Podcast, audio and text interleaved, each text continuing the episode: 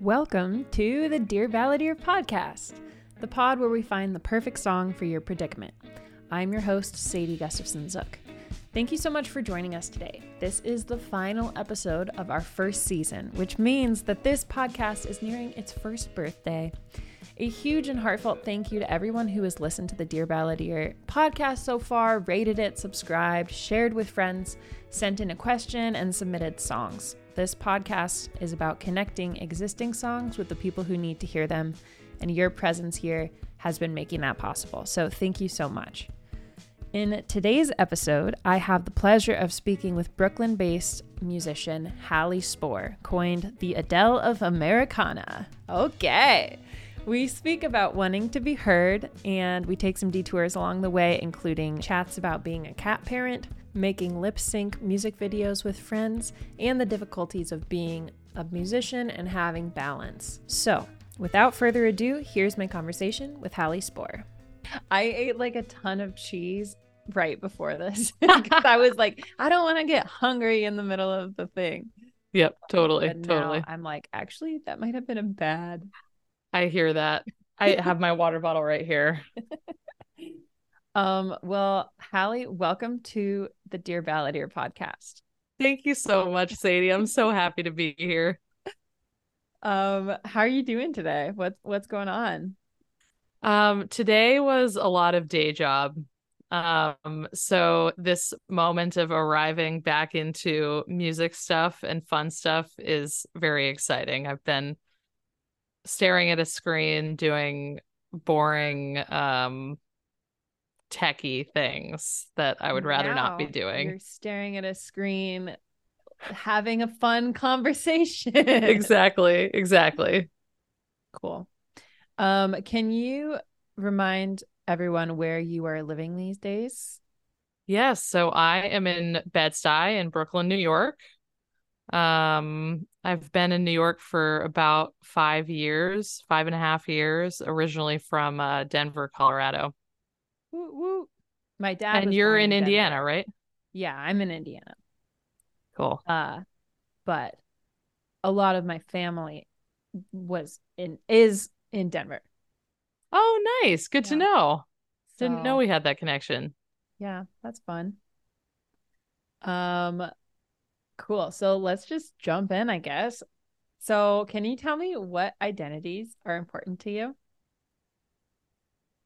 yes um the identities that are important to me probably the first one is an artist and songwriter that's important to me um being a woman is important to me. I this might sound weird but you know in terms of the political landscape and feminist landscape um that's an identity that means a lot to me um that i advocate for in in my daily life and um in the communities that i'm a part of um especially trying to you know support other women in music as well as um you know trans queer folk. Um and another identity is i'm a soccer player Nice. um i love playing soccer i'm on um the uh, a team that is part of the oldest um running uh league of soccer female soccer players in New York City. It's called the Manhattan Kickers this team and it started in the 70s and Whoa. yeah, Is I this love it. intramural or is this club or Um else? it's a it's a club team, I guess. it's a it's prof- yeah, it's professional. So I'm also a professional soccer. I was that would be like, how did I not know? That would be so cool. Can you imagine how difficult, in addition to how difficult it is to have music be like basically a second career, to have if I was also a professional Also, soccer yeah. player? That would be really badass, Yeah. but no, I am not a professional soccer player. Um, I played a little bit in college, not not D1, but um, I played with a club team in college, and then um, yeah, just kept playing for fun after. But yeah, it's a it's a club team that's near and dear to my heart. Um, How long I guess the other identity would be uh, a cat mom. I'm a cat mom. I love being a cat mom. I have an That's orange so kitty fun. who's sleeping over there. I got a cat last two weeks ago. I saw that on the gram. I'm a cat mom now as well. How's it I going? consider myself more a cat roommate. Like I wanted to make sure I got a very independent cat so that Mm, if I'm not here and like other people are coming in, like, you know, that the cat would not be just like extremely traumatized. And yeah, this one's pretty good. Her name's Margot. She- Margot. Is she like, I- named after Margo Price? no, her name is Margot with a X, like the French Oh, spelling. Because I like in high school, I went on a trip to France and my host sister's name was Margot. And I did not like for the longest time, I thought before, like, we there was a lot of email exchanges before we met. And I was like reading her name like Margox. And, and I like thought her name was Margox until we met. And she's like, Margot. It's actually like, Margot. yeah. And uh Do you call the cat Margots though, just for fun? Margox? Not yet, but it's on, we're only a couple weeks in. It could happen. It could happen. Yeah. You'll see as you uh continue in your cat parenthood journey uh that Uh, thousands of nicknames appear. Yeah. Yeah. I've been I've been told that that will happen. So, looking yeah, forward. certainly. Yeah. Mackie is kind of the opposite of an independent cat. He's he's giving me like this death stare right now because I'm not paying attention to him after I finished off my day job stuff. He's very needy and very pampered. He wears a bow tie collar. Um, and every time I'm, you know, touring, even for one night, I have to bring someone in to sleep in the apartment with him because he's just he just needs cuddles. He's a total lap cat. He's he's kind of like a dog. He's, like a, cat dog. Yeah. Yeah. Sounds like kind of your dog mom. Yeah, maybe. Yeah, although he has some he's it's a long story about Mackie. That might be another podcast. okay. Well, we'll we'll chat later. Yeah. Um cool. And it- it's but can you say more about your identity as a cat parent? Sure. Yeah. I mean, I I rescued Mac um uh during the pandemic and he was a street cat wandering around Gowanus. And I just feel like that activated this really like nurturing part of my brain that is it's really important in my life and I look at all the animals differently now after having him um I I feel cared for in a different kind of way coming home. You know, it's just it's changed my life in such a good way like having having a pet. Um so I think that's why it's become such an integral part of who I am because I love this little creature so much. He like he makes me better, he makes my heart bigger um he increases my capacity for like compassion and and empathy and so yeah Wow, that's so beautiful. thanks sadie appreciate you I feel like it's been interesting. Like, Margot is a really sweet cat, and like we get along well. She's well, she has a good temperament. Um, but I I keep thinking, like, well, no, especially at the beginning, I was like, it's weird to have an animal in my house, and Mm, also I think I had some like mentality that like she needed me mm, and so i was like starting to feel not not resentful but just like oh she needs me to pet her. And then one time i was petting her and her like tail like pet me.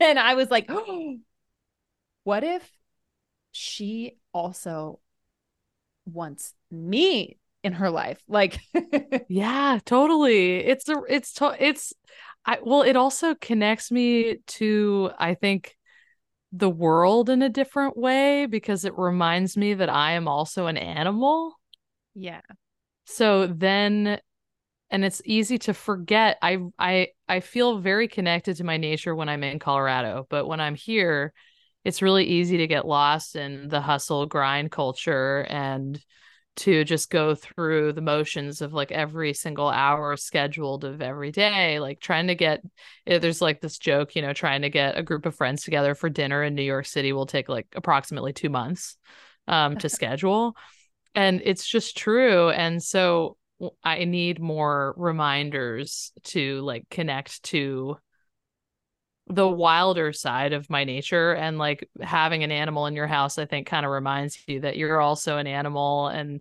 cats are also so weird. They like run around they're unpredictable they're just they're just these i just think it's funny i feel like i have like almost like a squirrel like living in my apartment like he's just this like random yeah he's a roommate too and we like take care of each other he reminds me that i am I am like a cuddly little creature that, you know, needs love. And I remind him that he's a cuddly little creature that needs love.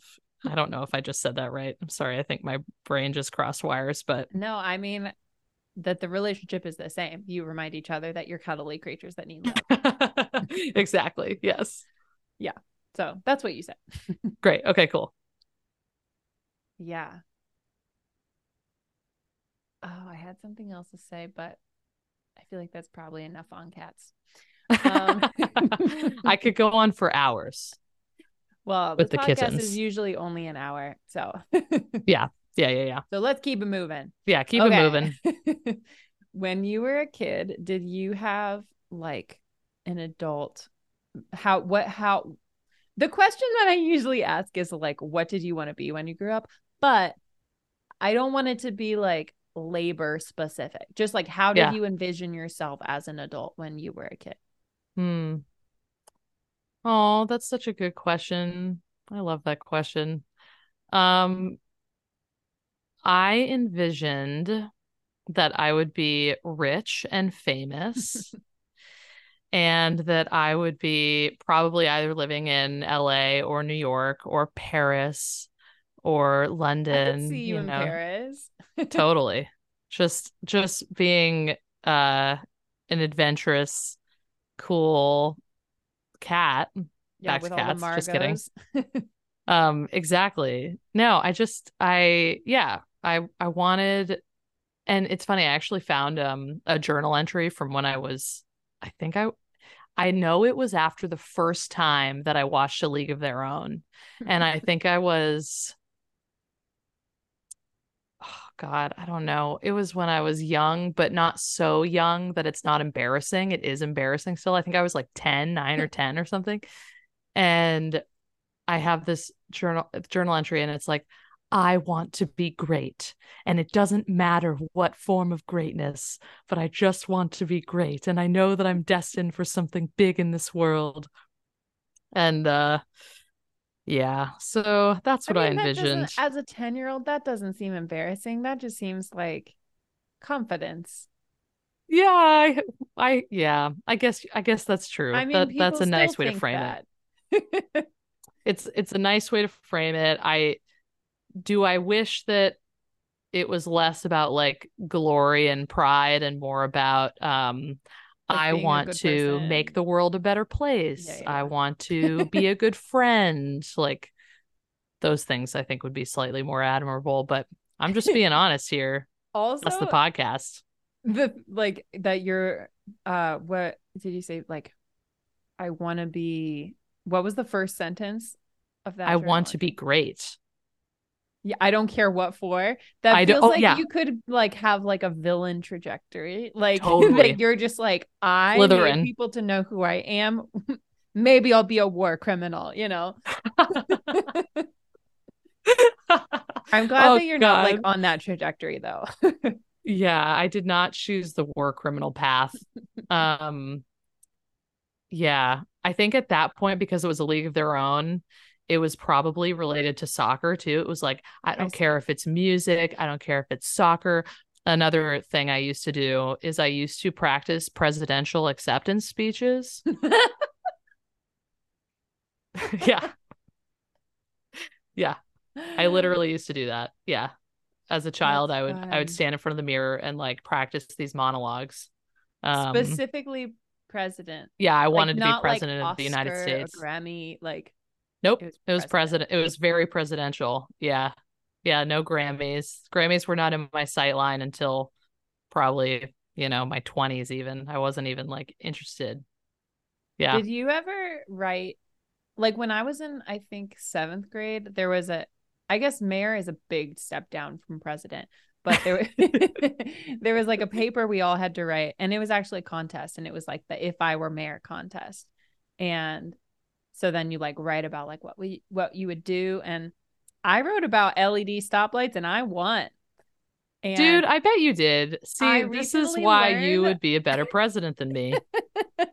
I um I have some bonds that I won from that contest that have been accruing value not very much, but that's so exist. wild. I know. That was from 7th grade. I was like, wow, good thing I my parents were like, yeah, we were looking through some like pa- important papers like birth certificates and we found these bonds that are yours. I was like, oh, oh my god. god, that's so cool. no, I was really it was all um uh politics and not policies for me. I see, I see. Yeah. Yeah. And then you Glory. became a performer. So that makes then. I did. Checks out. I totally did. Yeah, it does check out. And there and I was, you know, in college I was a poli sci and music double major. Okay, so it continued. And it continued, yeah. And it it it kind of then I was always pretty politically active up until 20 or you know up until Trump really. And then my heart kind of broke and um just had to remove myself a bit honestly. I had to like grow a little bit of apathy, which I know is not not the um the normal trajectory of not the, the heart. yeah. It's not the greatest thing to say, but it really was just to preserve my sanity in this world we're living in today. Yeah, it's a delicate mix balance yep. for sure. It is. Yeah. Okay, can I ask you another question? okay. Um, do you have and maybe you kind of already answered this with your journal question or answer, but do you have a example of creative expression from your youth that you still think about today? I can't say I think about it that much, but when you asked me the question, the first things that are popping into my mind are um, singing and dancing to the sound of music Julie Andrews, mm-hmm. just like running around the room, just literally the hills were alive in that room. you know, I was alive in the room and um and then the other thing I used to do when I was a kid was I used to create these dances with my friend Stella and they were to like Pink and Britney Spears and we would dance and sing to them and I would do most of the singing and Stella was a better dancer. So we put on quite a few living room shows that were sold out Are um, to friends and family. Yeah. I feel like I've seen a lot of those on like TikTok. Totally. Yeah. Yeah. If that's what you if you don't care what you're great for, that could be a good avenue. Yeah. Totes. yeah. I should do that. Oh, that's fun though. I yeah, I also did I did less choreography and more like music videos with my friends. Nice. Where we like we're just like really emoting the lyrics and like I remember this one, gosh, what was the song? um it was something really wacky. I hope I still have it.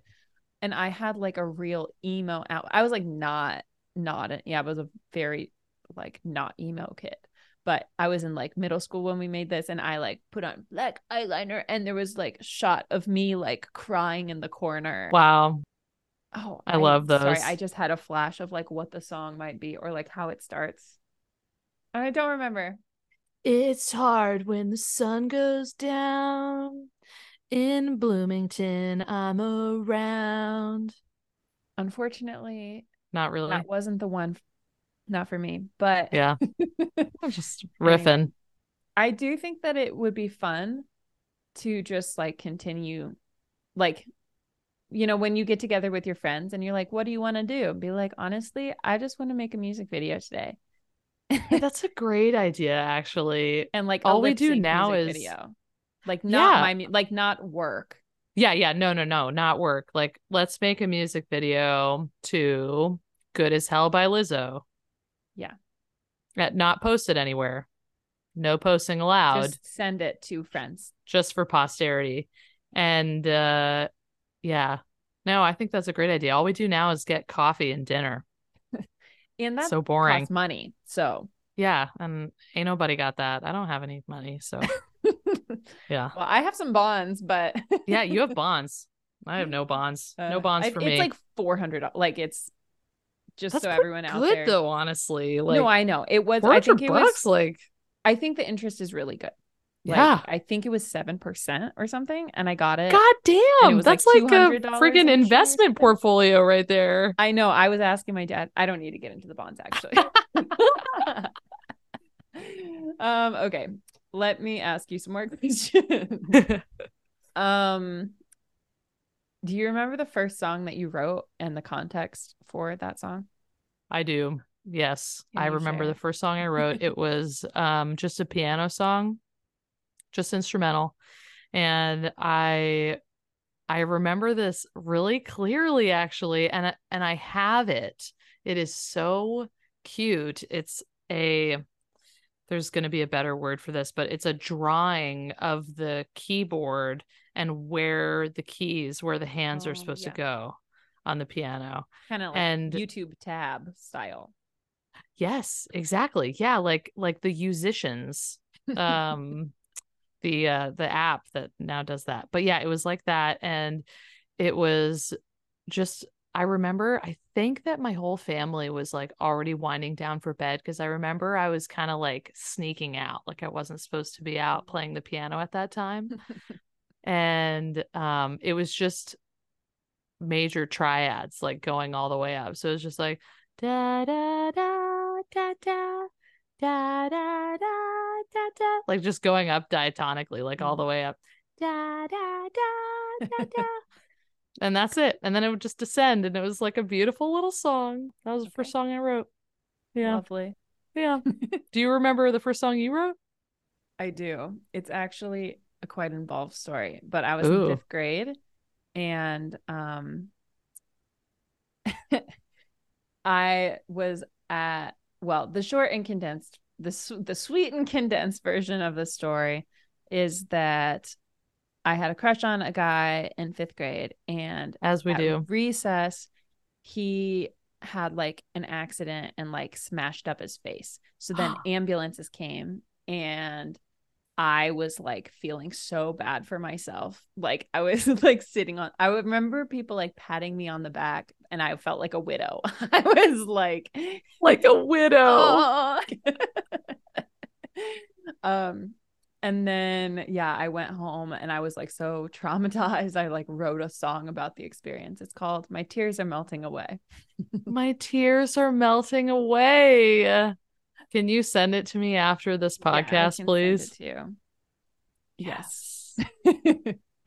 And then you know aside from like all of the the cuter songs you write as a kid then there's the more embarrassing songs you start writing about your angst when as Honestly, a teenager. I think that i had like more childhood songs yeah. that i didn't like notate or didn't record in any way and this was the beginning of the angst because there's Yeah. like this song is it's a lot but it's a lot.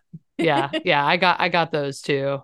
There's this one when i first learned how to play guitar and it's just i think it's just e minor and a minor just going back and forth. Yeah. and it's just like about the sun and the stars and loneliness and you know lack of light love all the things those Yeah, songs very us angsty. through through a Yeah. middle school and high school without dating or whatever the situation was for Exactly. you. Yep. Yep. Um that's fun. Yeah. Um sweet. Well, shall we listen to Heart Like Thunder? hell yeah let's do it Okay, cool.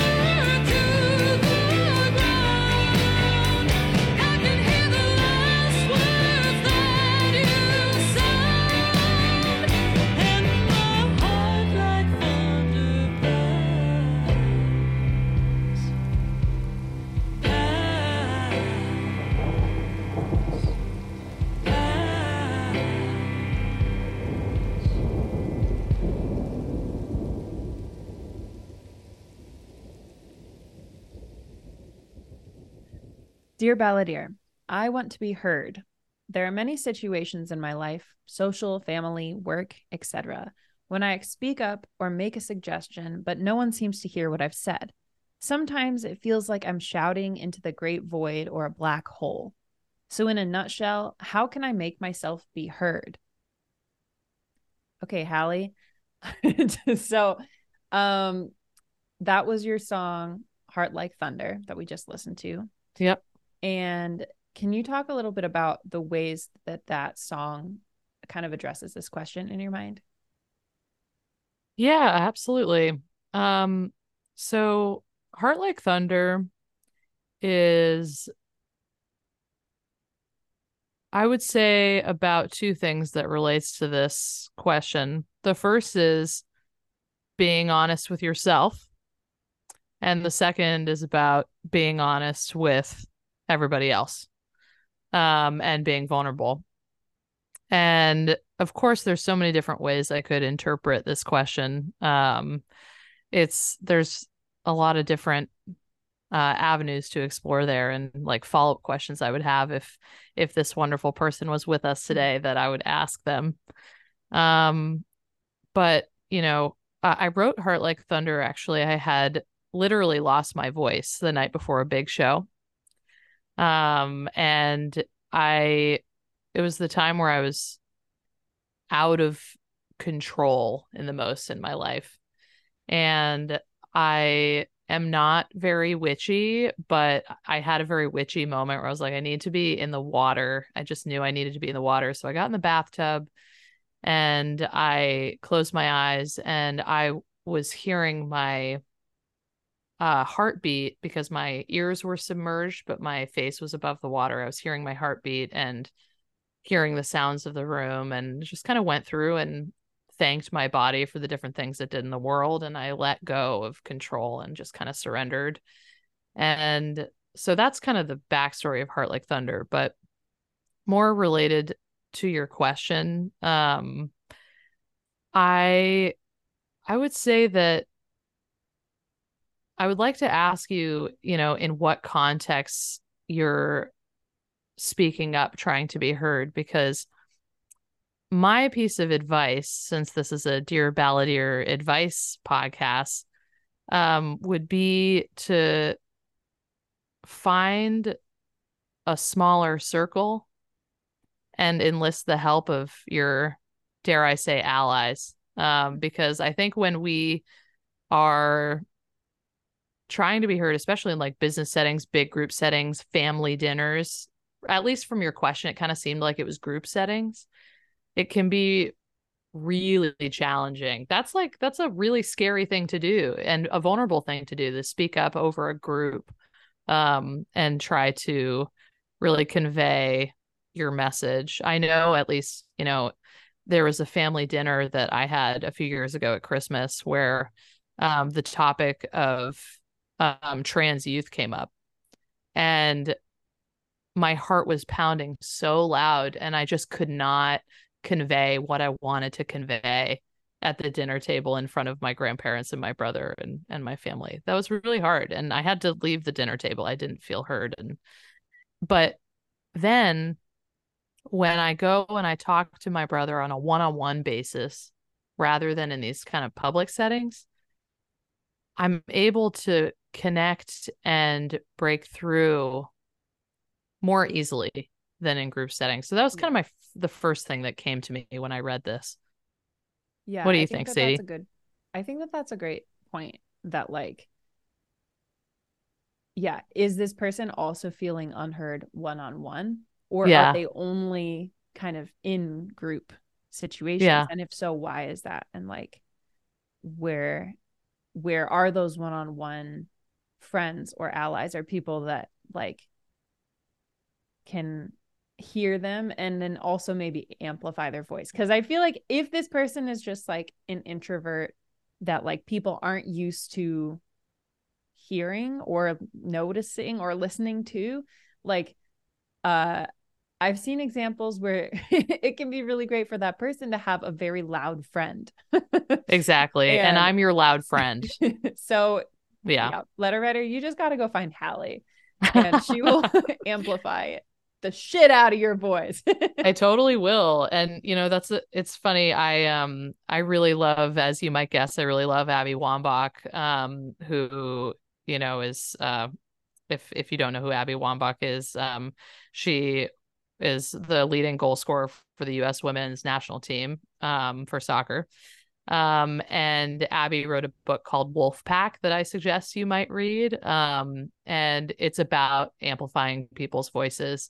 And what Abby does in business settings, because she's often in rooms with, you know, the 10 most prominent male sports figures, you know, in the world, right? She's in these business settings where she's having to speak up for marginalized groups, especially women in sports and queer women in sports and queer people in sports. And she, what she does actually is she pulls her allies, her friends aside before that meeting and says, Here's what I need to say in this meeting. I need your help in letting this message be heard. So, you know, Abby will say something, then someone will cut her off, and then her friend will say, Actually, I want to hear what Abby has to say. Abby, would you mind saying that again? You know, she really enlists the help of of loved ones. Um, and not just loved ones, but like business settings, trusted Yeah. people. It's re- I think it's really a, a lot to do with trust. Yeah. Well, that, yeah, I think that that's a great example and like really tangible too, to be like, if this is a business setting specifically, or even like in a family setting, if you Yeah, have family. some family members that are like, uh, understanding what you're trying to say. Um, and not to like have alliances, but just to be like, hey, I just need somebody uh here with have my back. that is like acknowledging that I have something worthwhile to say or that Yeah, like and that's really even presence here is worth like the same amount as anyone else's opinion Exactly. Yeah, I mean another example of this. This is a really funny example. So I'm sorry if I'm uh, I'm not trying to make light of of this question because being heard is really important.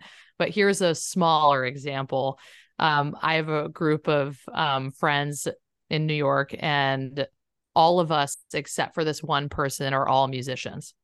And so when we get together, a lot of the conversation is like music, music, music, music. And this one person always feels kind of left out. And she pulled me aside and she was like, Hallie, like, I am so over mm-hmm. hanging out with you guys. I can't do it anymore. Like, and and so the next time that came up in a group setting, I was like, hey, let's stop talking about music. That's it. And then and then let's, you know, include this person. And then she was able to like enjoy hanging out with us again. It's like a very simple leave the whole friend group. yeah, she was just like, I can't do it anymore. Like, and that's understandable. Um, so anyway, I hope that this um question writer because not really letter, but this the person I mean, that wrote into we you. Call him the letter writer. It's okay. I like a letter writer. Um, to this person, you know, to the letter writer. Um, I hope that you can lean on the people that that really love you for this particular and and just tell them exactly that. Like I'm having trouble being heard. Can you help me? You know, can you help me in these in these group settings? And then if it's one-on-one, then then that's another thing where, you know, I can relate. I mean, there's a lot of relationships in my life that have had to end because I'm never heard, you know. Um and like even one on one. Yeah. Yeah, even one on one. And those relationships have to change or they have to they have to be gonzo. It sucks, but there's a lot of there's a lot of friendships that have either changed or that have dissolved in my life over the last 10 years because I didn't feel heard about something that was really important to me or or because I we weren't able to connect in that way. Yeah. Hmm. It, I feel like how you were saying before that it really has to do with trust. I feel like it also really has to do with respect and like your ability to like set aside your own uh opinions in order to hear the other person like to not be listening for something that you want to rebuttal or listening for something that you want to talk about uh, but to listen for actually what they're saying which like is very in a podcast setting is very hard to listen just for what the person's saying because i'm always trying to think like okay well what am i going to say next? Right. Um, so yeah that's so this true. this is a, a bad example but in normal situations where you're not where other people aren't listening in on your conversation uh yeah i don't know if that's really advice because what would the advice be? Like put yourself in situations with people that are like that respect listening. you. That's huge advice though. I mean it takes a long time i think to learn the ways in which you have to grow versus the the the values or you know boundaries that you have to hold to be respected. That's I something guess, that i'm still learning. Yeah also just like figuring out when you need to remove yourself whether that's exactly. like standing up from the table or if that's like this job doesn't respect me no one is listening to me yes. I don't want to be here anymore. Like they are not respecting my time or my opinions or my skills my things that i'm adding to the job. So like it's no longer for me. So maybe yeah, maybe this is like a a, a more underlying thing where it's not like just why are people not listening to me, but like why am I in situations where I'm not being heard? I'm yeah. Yeah, that's a good point. Yeah.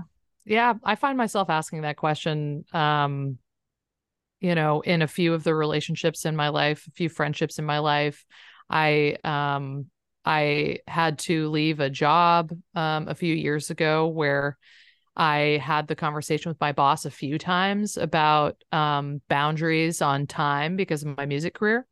Um and eventually I had to I had to quit. You know, I had like two or three meetings with him where I said, you know, uh, I this is not sustainable for me. Here are the ways in which I would need this to change. And he was like, well, yeah, let's see. Let's see how it goes. Let's let's hold off on this. Maybe let's pivot this. And I was like, no, no, no. Like that's Like That's not you're gonna not do it. hearing me. I'm out. Yeah, well, and then I had to do that. And then guess what happened? So when I quit, he came around and he was like, okay, fine, you can be part time. I was like, okay. I had to I had to stand up from the table and leave in order for to get what I wanted in that situation, which is not always the right call, but in that Well, situation. whether it's leaving or just like standing up for yourself and like Yeah. holding that. Yep. Yeah. So are is that the job you have now or is that different? No, I have a new stupid job now. Okay. I basically I have I have a really strange um career with songwriting like and my day job. I I basically have these corporate gigs that are like very standard regular full-time corporate jobs that then I will leave for a period of time and that will be my big music push time and then when I run out of money I'll just get another big corporate job. Um Interesting. And that's what I do. It's a really strange cycle and I'm not sure it's sustainable. I think I'm going to burn out pretty soon because on this latest thing because I am going on tour in January and I'm taking, you know, time off from work to go on tour. But like then I that you know, imagine like, you know, working full time, touring on weekends, and then doing, you know, a, a two week run from New York all the way up to Portland, and then flying back and going back to the office the next day. Like eventually Wait. the candle burns out. Are you are you quitting your job for like two like to have two weeks off? No, no, this situation, I got the time off, but I'm not always going to be able to do that. So at some point, you know, they say no. And then I'm like, okay, well, Standing either I can go part time. Exactly. Either I can go part time or I can say sayonara. And yeah, it's a weird, it's it's a weird life. I'm a very I'm a Gemini. I'm like I have these two characters. I have my music character and then I have my corporate Hallie thing that I like put on my blazer and I'm like no, you can't have this renewal contract less than 2 million dollars. It's very odd. Whoa. It's weird. Yeah. Yeah, I can see how that would be like probably kind of exciting to be like, wow, I contain so many multitudes and also like maybe a little disjointed. Exactly. Yeah. Yeah, it's both. Yeah. I'm it's um it's exciting in when I'm really locked into doing both, like when I've got a lot of music stuff going on and I'm traveling for work and I'm you know, feeling like I'm rocking it, but to be honest with you, it's I don't know. I, I just don't know. I don't know what the right balance is for the day job songwriter life. It's it's really the the struggle of my the last decade for me is trying to find the balance.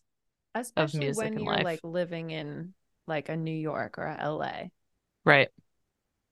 Cause it's been, I mean, not to plug the Midwest too much, but it's Yeah. been pretty nice being in Goshen because I'm like teaching. That's mostly how I'm making money. And Yeah. then, but also I don't have that many students. And it's like, okay. Hmm. And then I'm just having time. But also, I'm in a very specific situation where my parents are my landlords. So I'm getting a very good deal. Like, Hmm. it's all a better deal than it would be if I were just like moving to a random place. Right. But but even so, it's definitely not as like tight as it would be if I were in any kind of city and especially not a coastal city. Yeah, it's hard. I think I yeah, I, I reserve the right to change my mind. And hopefully at some point I'll learn how to take better care of my my body and my mind because I basically go through these intense intensely productive periods and then I burn out really hard. And that's usually coincided with getting sick in some way, like getting mono or getting an ulcer or like you know, just sicknesses that probably are indicative of the way that I'm treating my body and the way that I grind in my daily life. And then I go through periods of like no productivity and then I start the whole engine over again. Um and hopefully at some point I will learn how to have better balance with that, but that I is mean, I the do struggle. think like having like cyclical seasons is normal, Yeah. but probably you could chill out the sea like the Yeah. peaks and valleys could Exactly. get a little closer. Yep. Yeah, and I think that would be I I you know, imposter syndrome and not feeling like a real artist because of all of this is another part of it. Like um just uh because of the day job or the ways in which I provide for my music career. Um sometimes I feel like a sellout or I feel like um or at least you know that's the that's the dark side of the coin is the sellout side. The lighter side of the coin is that i want to be a better musician and i want to practice my guitar more and i want to practice keys more and i want to write more and i just want to be better. I want to be on par with the amazing other songwriters like you in my community who are like insanely talented musicians and songwriters and because of the ways in which I've crafted my schedule, there's not a lot of extra hours to Mm. dedicate to honing my craft. Um, and that gets me down sometimes. Yeah. That makes sense. Yeah. And, but then, you know, like you said about the New York thing, like I want to pay my band. Like I want to work with a producer that, you know, he's like more pricey than I'm used to, right? Like I want to keep pushing the envelope with my own music. And so it's funny, it's like a double-edged sword because you need more resources in some ways, not all the ways. A lot of people can get away with doing really amazing DIY stuff, but at least in my experience, you need more money, more resources to pay better people to be in your band, to play bigger venues, to have bigger albums that go farther um need more resources but then on the other side of that coin in order to get that money get that coin haha in order to get those resources you have to have the money and so I work more hours and then I have the money to pay the band but then I don't have the time to get better so Right. I mean, it's it's like you have time or you have money. yeah And Yeah, so like yeah, yeah. how to like find the balance that works for you where you're like you have enough money and enough time yeah to do the things exactly. that you want. exactly yep that's the question that's a conundrum And also like what like trying to discern like okay, well what are actually the like tangible things that I should be paying for that will like I don't know, grow my career or whatever. Um and what are things that like people are telling me I should do but I shouldn't actually do or like Mm. this is unnecessary or like it would be totally fine to just not spend that money on that thing. Totally. The publicity campaign, like whatever, you know. Yep. Um it's all very interesting. It is interesting. Yeah, and I I also the another part of this which I think does kind of relate a little bit to the question. It's a little bit of a stretch, but uh, about kind of like um perception of you too and how uh because I'm the first person in my family that's ever pursued a musical or or artistic career at all and everybody in my family it's it's um my grandparents everybody was like just such entrepreneurs kind of self-starters and it was all about making sure that the next generation was more wealthy than the previous one Hmm. and so it's a really um it's a new thing for me to step into a music career which essentially means stepping into poverty in some ways, right? Like choosing a music career. Not always, hopefully not, but in a lot of cases, you know, it's it's hard to make money doing this. Or not Um, even poverty, but just not building wealth in a really intentional way for most Yeah. people.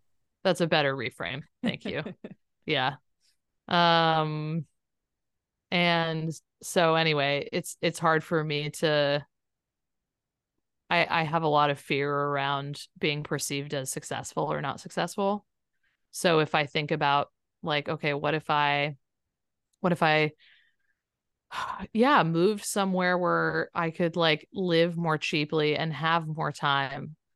I have a fear of like what would I even do with that time? Like would I, you know, just waste away writing poetry and like painting like some renaissance woman like i don't deserve that and then you get into like the depression mindset of all my grandparents and all that like yeah the grind culture and the the uh capitalist work culture is pretty deeply instilled something i'm working on in therapy Yeah, well, because it also sounds like it's not good for you and your body knows it. Like that that Yeah. not working for you correct too. So um yeah, I think it's a good question. Like what would you even do at that time? And it doesn't necessarily have to like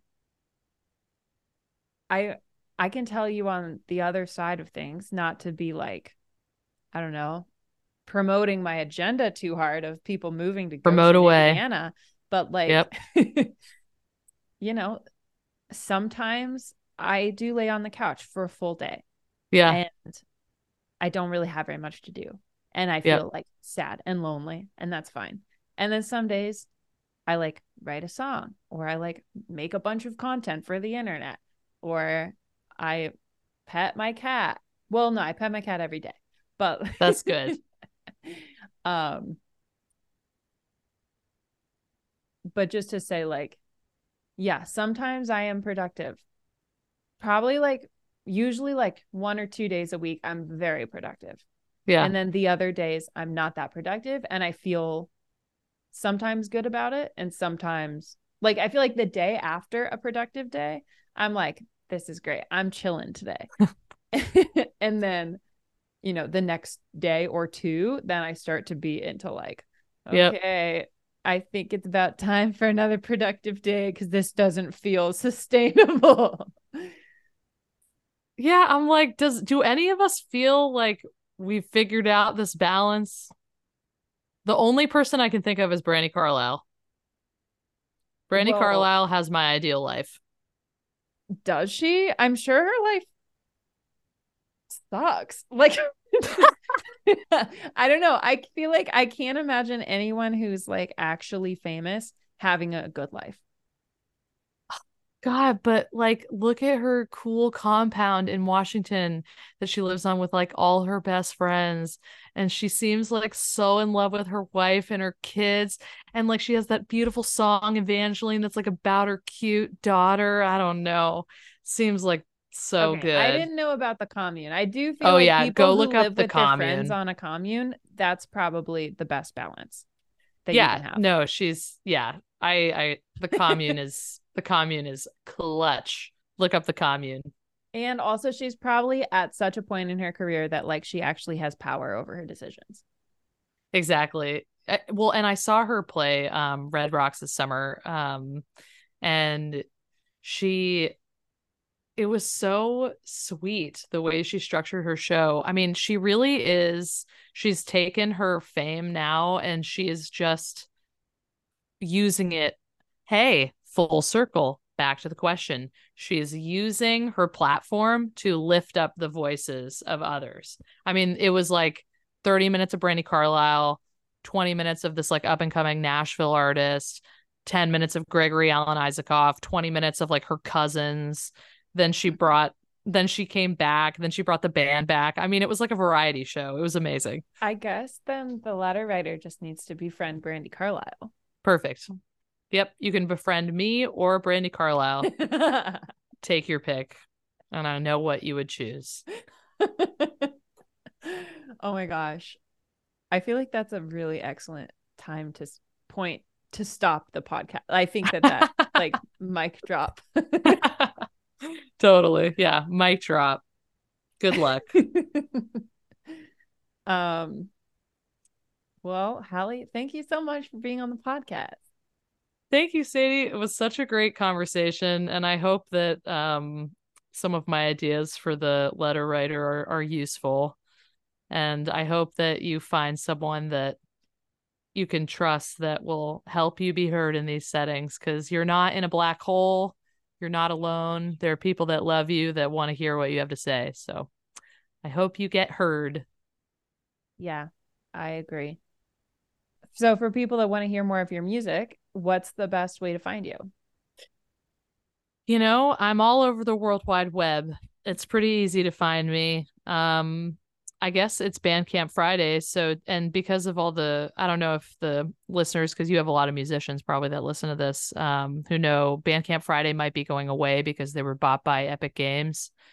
Um, yeah, which is sad and scary news. We don't know what's going to happen there, but regardless, if you are a real music supporter, then Bandcamp is a great place to support your artists because on Fridays, First historically, Friday of every month, isn't it? yeah, Okay. you get 100% of the the revenue cut of all the merchy merch and digital sales.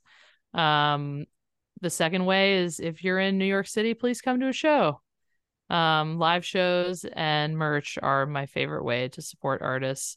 Um, but if you don't usually do those things, given a follow on ye old Spotify or iTunes, wherever you iTunes, oh my god, I'm so old. Apple Music, wherever you listen to music, that would be amazing. And do you have a website? I have a website, I have an Instagram, What's I have a your website? TikTok. Uh, my website is my full name, HallieSpoorMusic.com. It's got everything on it. Thank you for listening to the interview with Hallie Spoor. I wanted to add a new segment to the podcast where songwriters who either didn't send in songs or I didn't choose their songs for a given episode can still give advice. So I did receive this bit of advice for the letter writer from um, songwriter Rachel Kilgore, and this is it.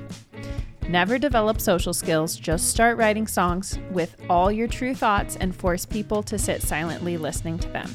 Then go home, still on the outside, but respected. So there you have it, letter writer. That is another option for you. Thank you, Rachel. All right, well, if you enjoyed any episodes this season, I would encourage you to check out Dear Balladeer on whatever platform you listen to podcasts, rate and subscribe. If there's been something that's been helpful for you, or if you've been chatting with a friend and they bring something up that you're like, oh my God, a podcast I listened to talked about that, feel free to share the episode with them. That would be really appreciated because word of mouth is really our marketing strategy at this point. And this is also a reminder that if you have a question for the podcast, either your own or your friends or your family, I don't really care who, if the question is your own. Um, but we could use some more quandaries. So if you're going through something and you would like to hear a song that might have to do with that situation, or at least give you a little bit of comfort knowing that some other people are thinking about you, um, please write that in. Our Instagram page has a form for you to fill out, and we look at all the questions. So thanks. Um, another update to give you is that I am going to be switching the Patreon page to just be my personal musical Patreon page. So nothing will change except for Patreon members will no longer be getting extended versions of each episode. So the songwriter sessions is over. um, I, I really appreciate everybody on Patreon who has been helping things out, and I will be coming up with some cool, new, exciting ideas um, for things that I want to share with them. If you are a Patreon subscriber who is gutted about this change and you have other ideas that you would like me to consider, please write to me. I am very open to um, advice. okay, cool. Well, thank you all so much, and I will see you in 2024.